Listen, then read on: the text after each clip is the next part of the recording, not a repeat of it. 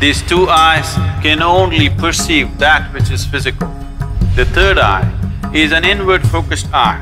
Your lustfulness, your desiring nature never ever stood outside, it only stood inside. Lust means it creates a sense of incompleteness within you and a longing for something.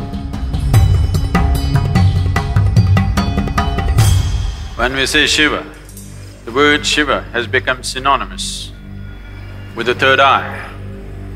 The third eye, what it means is, these two eyes are to look outside. These two eyes are capable of showing you the physicality of the existence. These two eyes can only perceive that which is physical. The third eye is an inward-focused eye. It's not going to open up upon your forehead. The third eye is an inward-looking eye. But you have heard stories, Shiva opened his eyes and he burnt Kama. In India, there is a god of love and lust called Kama. Kama means lust, which you don't like to face it head-on, so you make it love.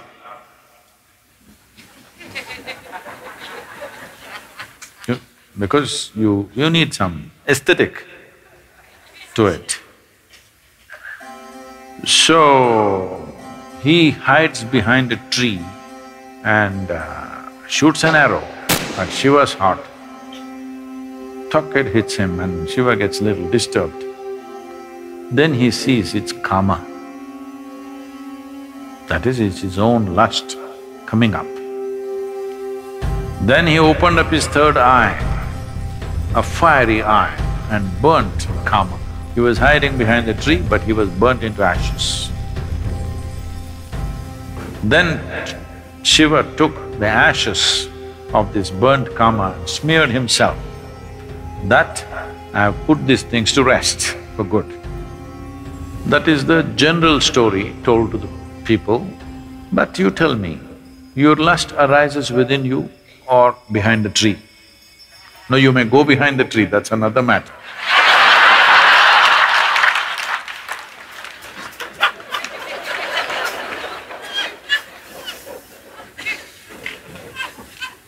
But where does it arise?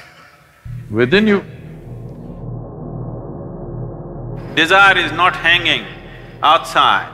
It is not because a beautiful woman or a beautiful man is sitting there, your desire comes. Because the desire, the Kama is within you. So he opened his third eye and burned the Kama within himself, not the one who is standing outside. Because he never ever stood outside. Please look at this and see. Your lustfulness, your desiring nature never ever stood outside, it only stood inside. So he opened his third eye, not this way, inward. Then he saw this lustfulness, which essentially means that some aspects are built into you, which makes you feel incomplete. So you think you will find completion only by going towards something or somebody.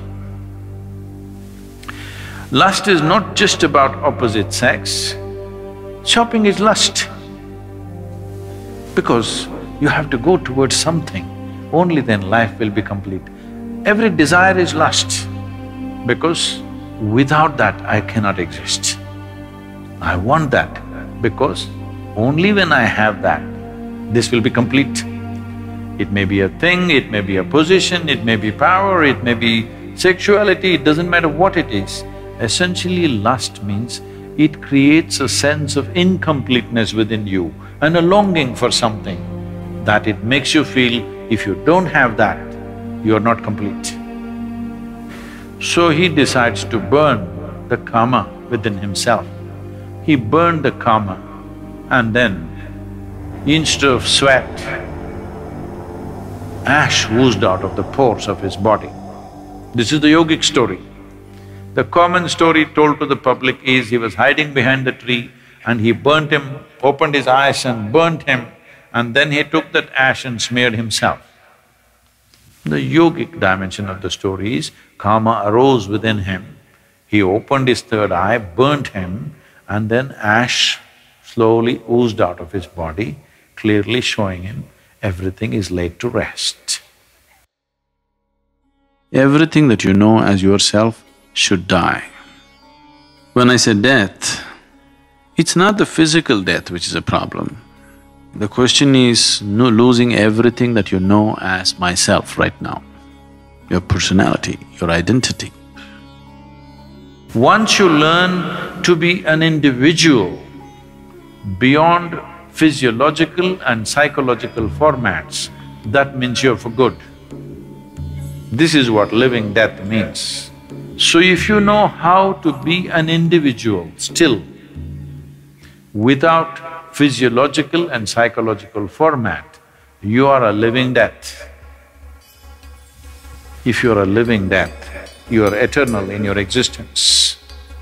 It is time that you become living death so that you live eternally.